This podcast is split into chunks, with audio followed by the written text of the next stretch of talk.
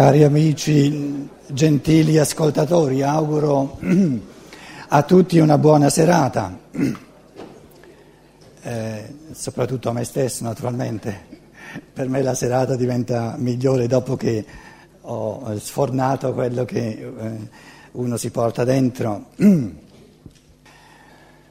Da un lato lo faccio molto volentieri, anche perché eh, c'è sempre eh, gente di buona volontà che viene ad ascoltarmi. Questo tentativo di articolare il mistero dell'umano. Il senso della vita è eh, un tema a infinite variazioni. Un, un piccolo avvio, diciamo un, un, un avvio di pensiero. Senso e meta dell'evoluzione umana è l'uomo, anche la donna, eh, naturalmente. Qualcuno lo sa che in tedesco questo problemino non c'è, perché in tedesco c'è una terza parola, der Mensch, quello è sia uomo sia donna. Invece in italiano l'uomo è, vuol dire sia l'uomo sia il maschio comunque ci intendiamo. Questo tema, siamo tutti esseri umani, neanche il colore della pelle, neanche eh, la razza, eh, non importa nulla in quanto al fatto di essere uomini.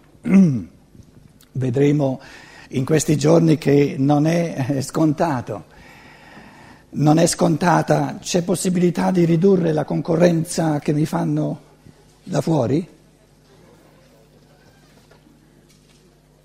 man die Konkurrenz ein bisschen, äh, äh, ob man die Konkurrenz ein bisschen äh, vermindern kann.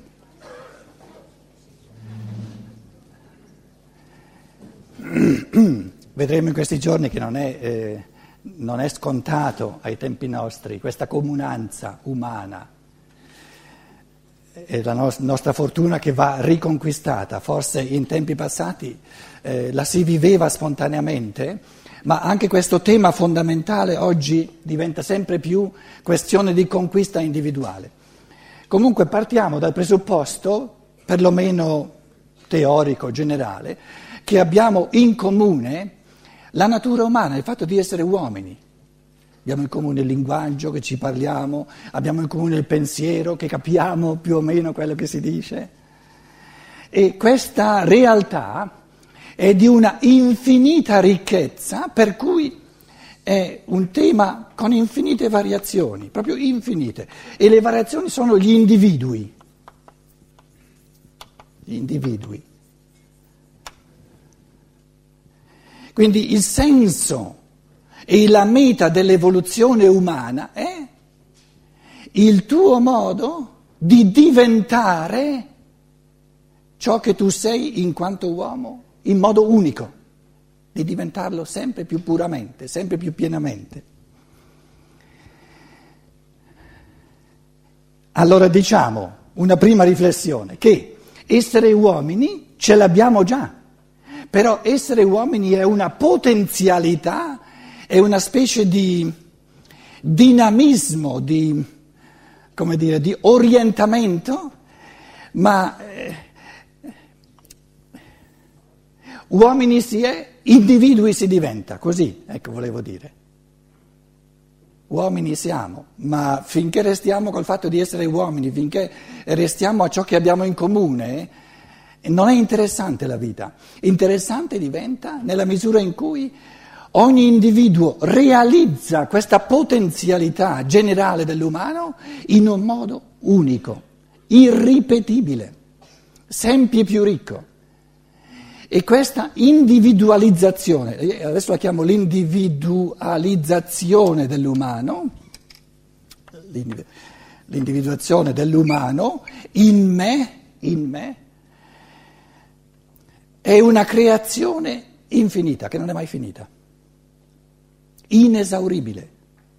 In altre parole, le sfumature uniche che io posso dare all'umano attraverso la mia evoluzione sono esse stesse. Quindi diciamo, diciamo eh, il serbatoio, la, le, le, le, le, facoltà, le possibilità evolutive che sono sopite in me e che attendono di venire colte con la mente, amate col cuore, realizzate nella vita, sono inesauribili. Ogni individuo è un progetto inesauribile. Inesauribile. Vedremo in questi giorni, eh, si sdoppia in un certo senso eh, l'umano si sdoppia in ciò che siamo già e in ciò che siamo chiamati a diventare, così come quando, quando noi facciamo un progetto, qui ho la parola progetto, quando facciamo un progetto c'è una tensione, una sdoppiatura, ma proprio nasce una polarità tra ciò che c'è ora e progettare, proyicere significa diciamo, eh, eh, proiettare, articolare nel futuro ciò che non c'è ancora. Allora, se io, come individuo umano, sono un progetto, una inesauribilità di possibilità di autorealizzazione, chi l'ha pensato questo progetto? Chi l'ha fatto? Eh, eh, eh, perché eh, si può parlare di progetto, si può parlare di potenzialità che c'è in me, di dinamica evolutiva che c'è in me, soltanto se qualcuno ce l'ha messa. Allora, la, la prima riflessione che salta fuori è che in ogni individuo, l'essere umano, in ogni uomo, c'è più, molto più di quanto lui finora ha portato a coscienza. In me c'è molto di più di quello che io conosco di me. La psicoanalisi lo, chiama la sfera, la chiama la sfera del subconscio. È questione di terminologia se vogliamo. Eh? Eh, prendiamo le cose dal lato positivo. Naturalmente si può eh, criticare anche se volete. Però eh, prendiamo la cosa dal lato positivo. Qui c'è l'ambito della coscienza, adesso uso un altro colore, per il subconscio. Subconscio significa sotto, sub, subconscio. Inferiore alla mia coscienza, questa è la mia coscienza, la mia bianco, la mia coscienza, ciò che io ho portato a coscienza finora, diciamo ciò che ho realizzato finora dell'umano. L'affermazione è c'è in me molto di più di non quello che io ho portato a braccio nella mia coscienza. Ora, faccio una proposta se volete, ma non è che mm, le proposte di pensiero eh, hanno un senso soltanto nella misura in cui io le afferro e mi accorgo con questo strumento procedo oltre nel pensare. Non c'è soltanto una sfera del subconscio, io chiamerei la sfera del subconscio la natura in me e la triplice natura in me ciò che ho comune con l'animale, ciò che ho comune animale, ciò che ho comune con la pianta. Eh, abbiamo in comune con l'animale tutto ciò che, che ha l'animale. Non, non, manca nulla all'uomo che non ci sia nell'animale. Quindi l'animale non ha nulla in più che non l'uomo. E l'uomo ha in sé tutto ciò che hanno le piante, tutte le forze di vita che ci sono nelle piante. Nelle piante sono squadernate, nell'uomo sono concentrate, se vogliamo. Il senso del, del nutrimento, della nutrizione è proprio che c'è una osmosi, una trasmutazione di forze tra il vegetale e l'umano e poi, naturalmente, tutto ciò che fa parte del mondo minerale c'è anche nell'umano.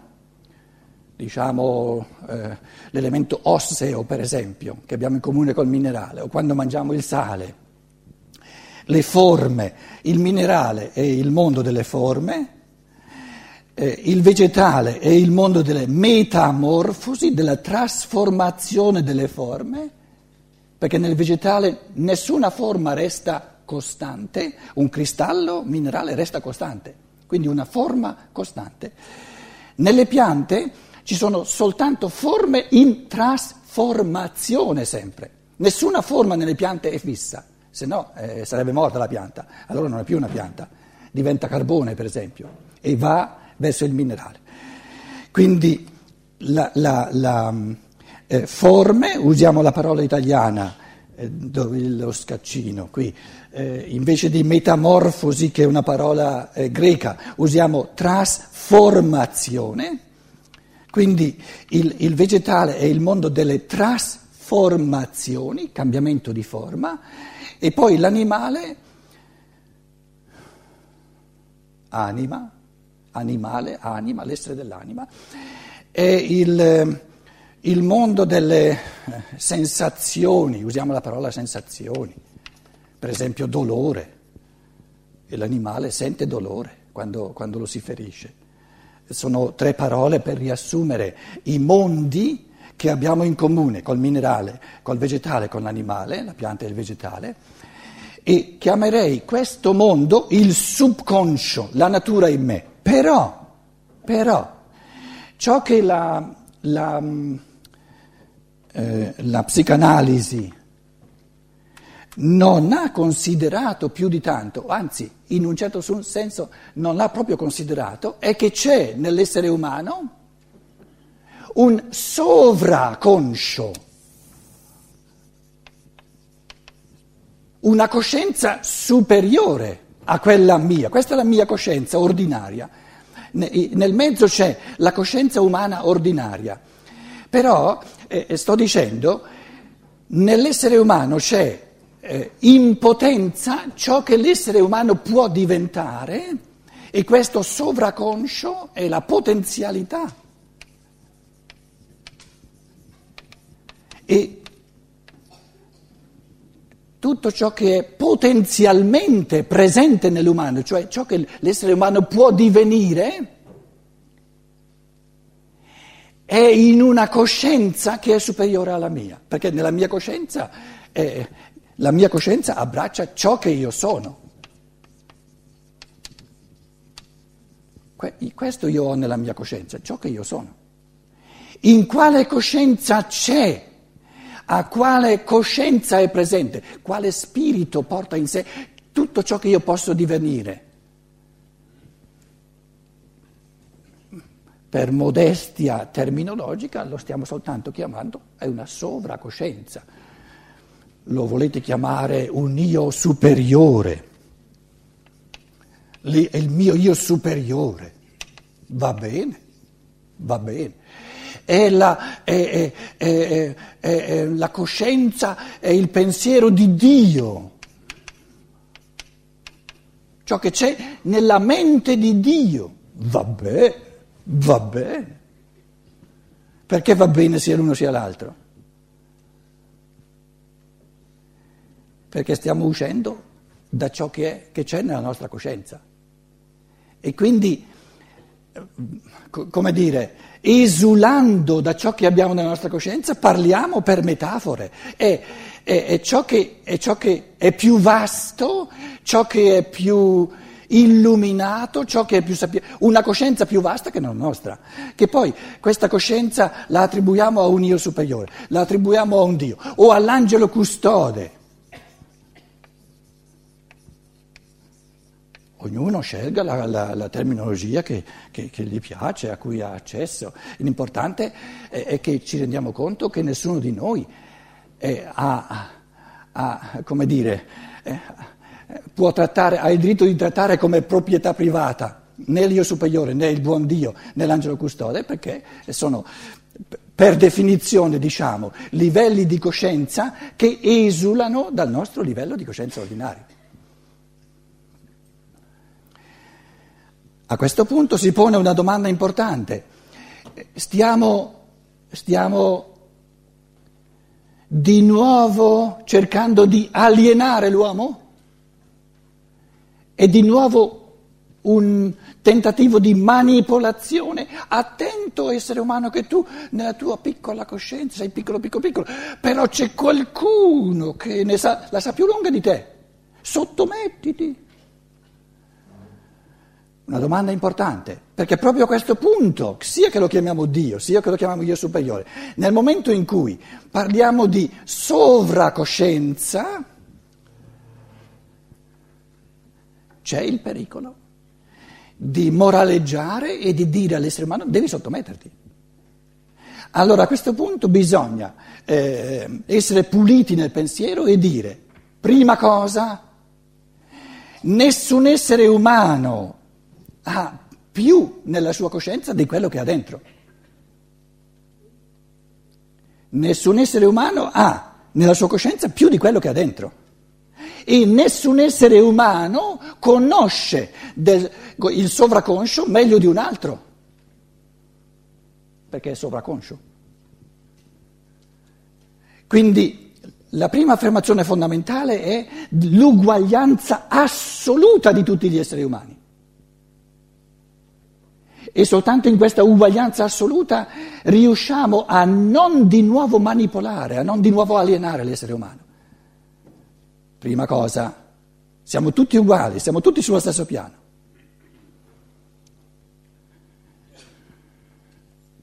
Qui siamo a Roma.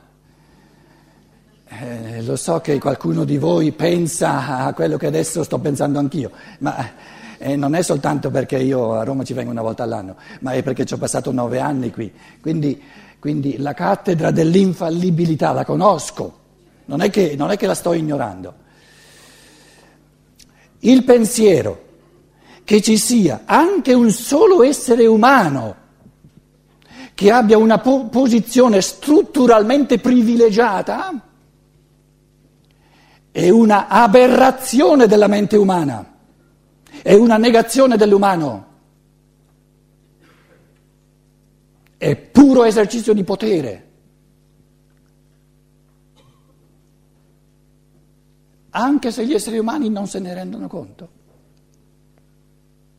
E gli esseri umani camminano, diciamo, ampliano sempre di più, per stiamo dicendo che questa coscienza è passibile di infinito ampliamento.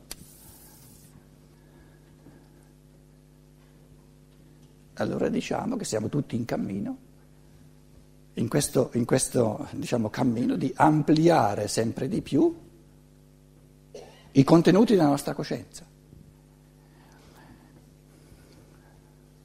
Come si porta a coscienza ciò che è sovraconscio? Col pensiero, col pensiero e solo col pensiero.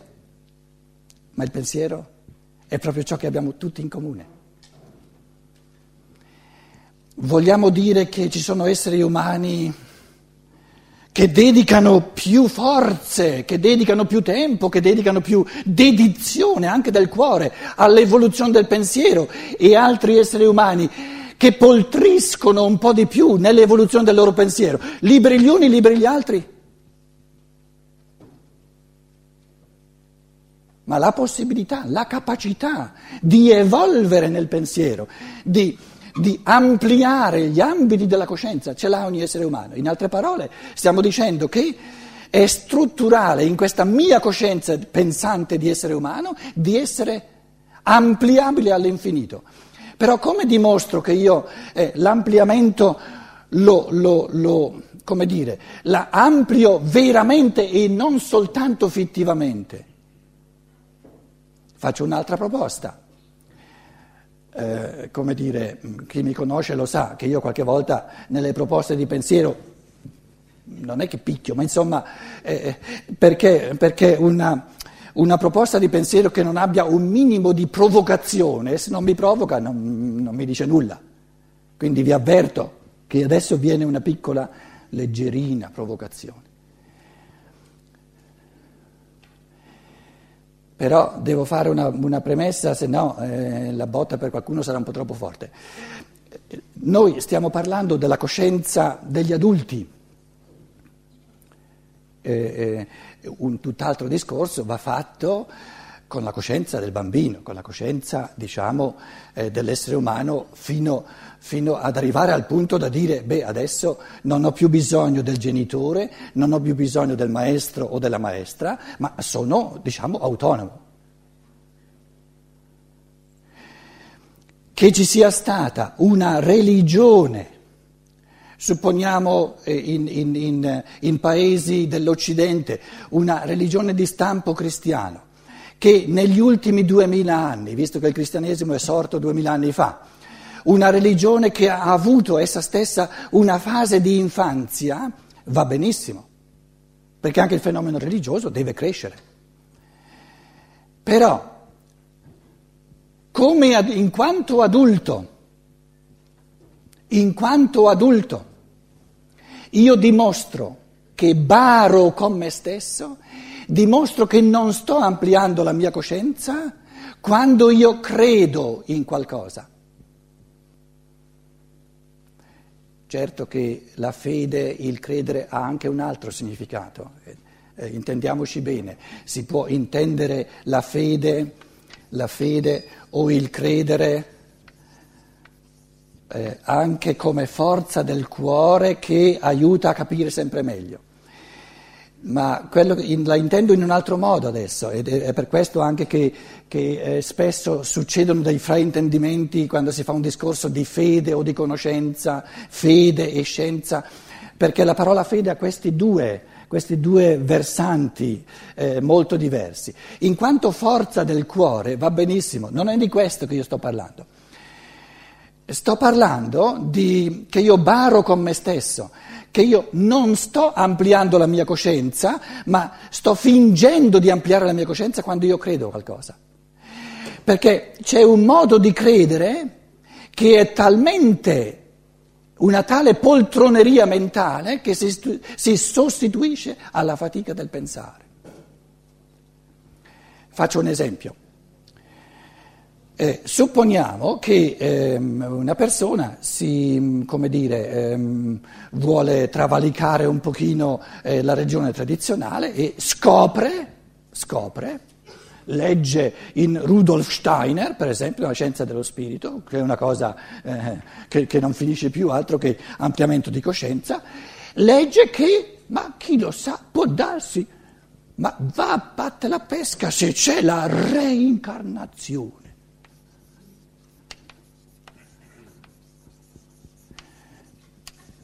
Eh, lo, qualcuno che chi mi conosce lo sa che, che io ho dovuto, dovuto, scappare via dalla Chiesa Cattolica perché mi sono messo in testa che ho cominciato a dire ma perché non, non deve essere possibile a ogni essere umano questa bella trovata di vivere sulla terra di, almeno un paio di volte, no? perché una volta sola. Allora salta fuori il, lo scienziato dello spirito la persona esoterica che dice io credo alla reincarnazione. Credo alla reincarnazione. E la mia risposta è, e eh, vabbè, hai un'altra credenza.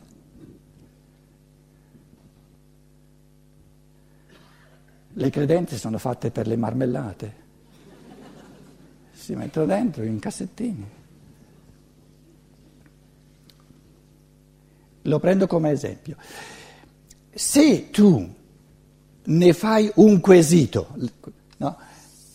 proprio un, un quesito, una, un, ci metti una domanda, no? ho due possibilità.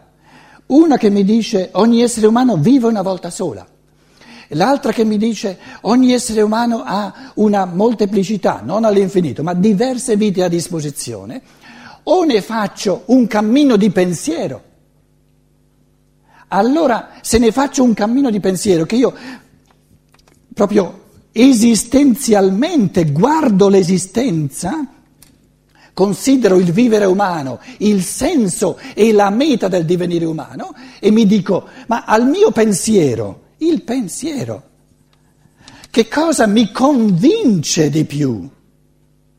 Per questa, questa, questa, questa ragione per questi, questi, questi conti che tornano, oppure che non tornano dall'altra parte, allora se se mi, mi, se mi avvalgo di questa domanda per un cammino di pensiero, allora sì che è un ampliamento della coscienza.